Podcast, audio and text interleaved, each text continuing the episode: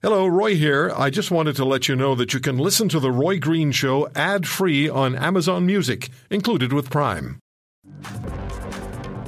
Political parties, and we're going to be, as I said, speaking with the aforementioned Mr. Brown in about half an hour's time, who has been ordered out of the leadership campaign by the Conservative Party of Canada.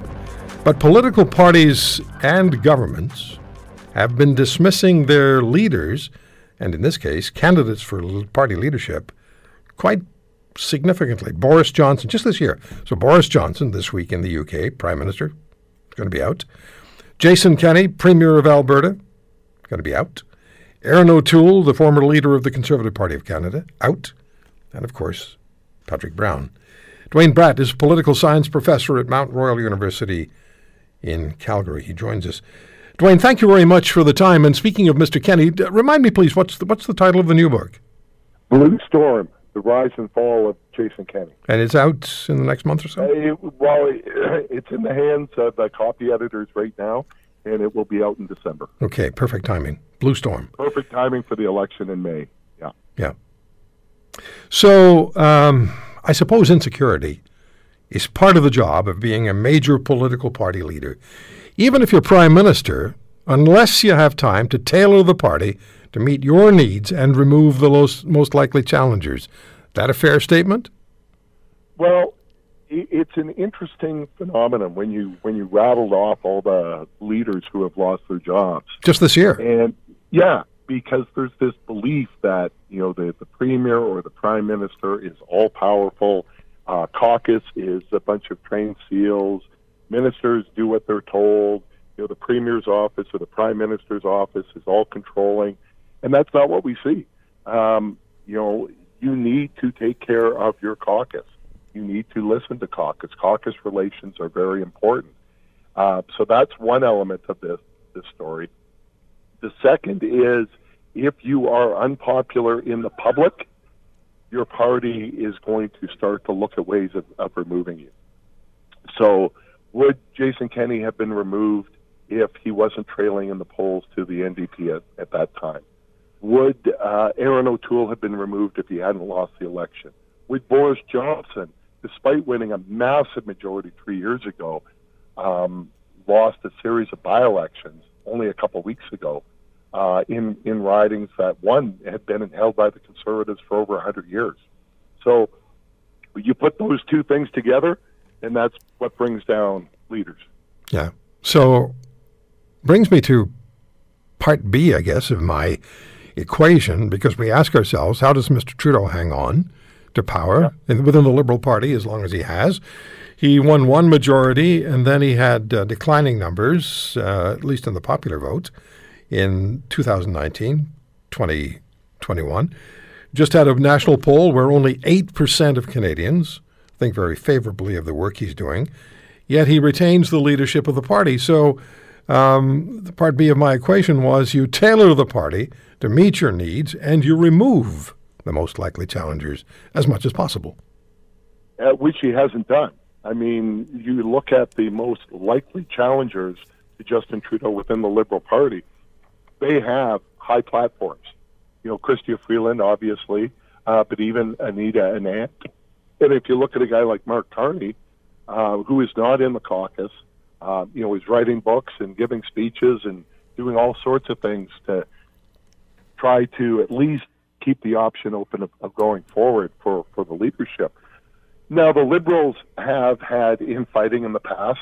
You know, the, the wars between the Chrétien loyalists and the John Turner loyalists, and then the Martin loyalists versus the Chrétien loyalists. And maybe it's the legacy of those – civil wars that is keeping Trudeau in, in office.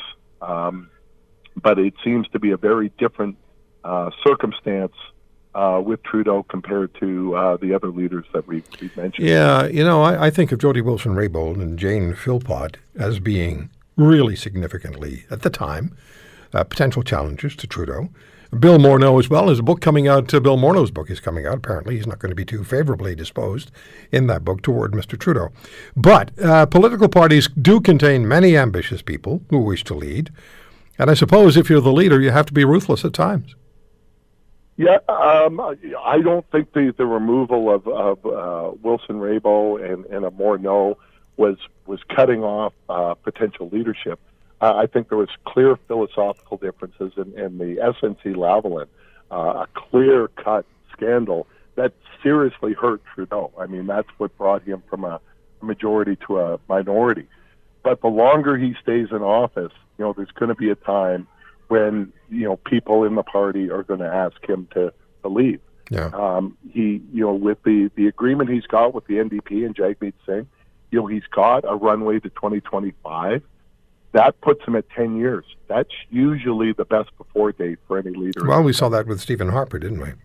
Yeah. So, are you surprised at all if you look at the ones, the leaders who lost their positions just this year in six and a half months? Boris Johnson, Jason Kenney, Erin O'Toole. Now Patrick Brown is out. We'll talk to Mr. Brown about his situation uh, shortly. Are you? Which one surprises you, if any of them does? Probably the Jason Kenney one.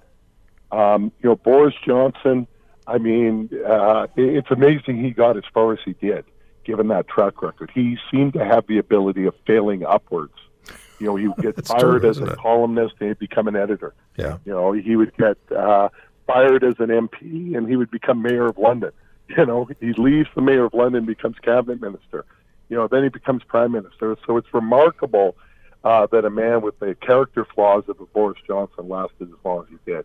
Erin O'Toole, that's the problem if you lose an election, right? Uh, Patrick Brown, um, you know, that's that's a whole different story. But it's Jason Kenney because the UCP was his creation. Right. He put that party together, and then that party turned on him. So you know- the one that, that continues to surprise me. The one that historically, recent history, just stays with me is the Jean Chrétien Paul Martin battle. They had actual armies within that within that party opposing one another, and I'd, I'd hear from them regularly. Uh, they would they would call to tell me what Martin was doing, the Chrétien supporters, and the uh, Martin supporters would call me to tell me what was Chrétien was doing, hoping that we would say something on the air that would benefit their position. That was a really nasty situation, and somehow they managed to hold the party together, which really surprised me. it, it, it, until they didn't. I mean, they, they were able to work together for a long period of time, very productively, with Martin in finance and Chrétien in prime minister. Uh, when the Martin forces finally got Chrétien to retire, um, once Martin lost, you know, then they went in the wilderness for a decade They did. until they found their savior, Justin Trudeau. And that may be one of the reasons that Trudeau is still around, is they look at him as really rebuilding and resaving the, the Liberal Party. Yeah, I don't want to go too far back in history, but uh, even though I interviewed Stephen Harper regularly heading up toward 2006 and Paul Martin as well, we had them both on on the election day, the actual day itself. I was surprised in some ways at how badly Martin fared. But I suppose just sort of the legacy of the, the sort of the contemporary legacy of the party didn't help him at all. One more question for you here. Opposing political parties largely flail at leaders of other parties. Um, how effective is that? Does that does that message ever resonate? Because what they're trying to do is get the voters to see things their way. Is that a, a useful or useless? Um, Well, Thing we, to do. We've got parties that get dominated by leaders, and there's so much focus that we now place on a leader that if you can go after the leader, you're effectively going after the party. yeah. And, and that's why there's just so much of this uh, that, that, that goes on. That you've got to target the, the leader. If you want to hear more, subscribe to The Roy Green Show on Apple Podcasts, Google Podcasts, Spotify, Stitcher, or wherever you find your favorites. And if you like what you hear, leave us a review and tell a friend. I'm Roy Green. Have a great weekend.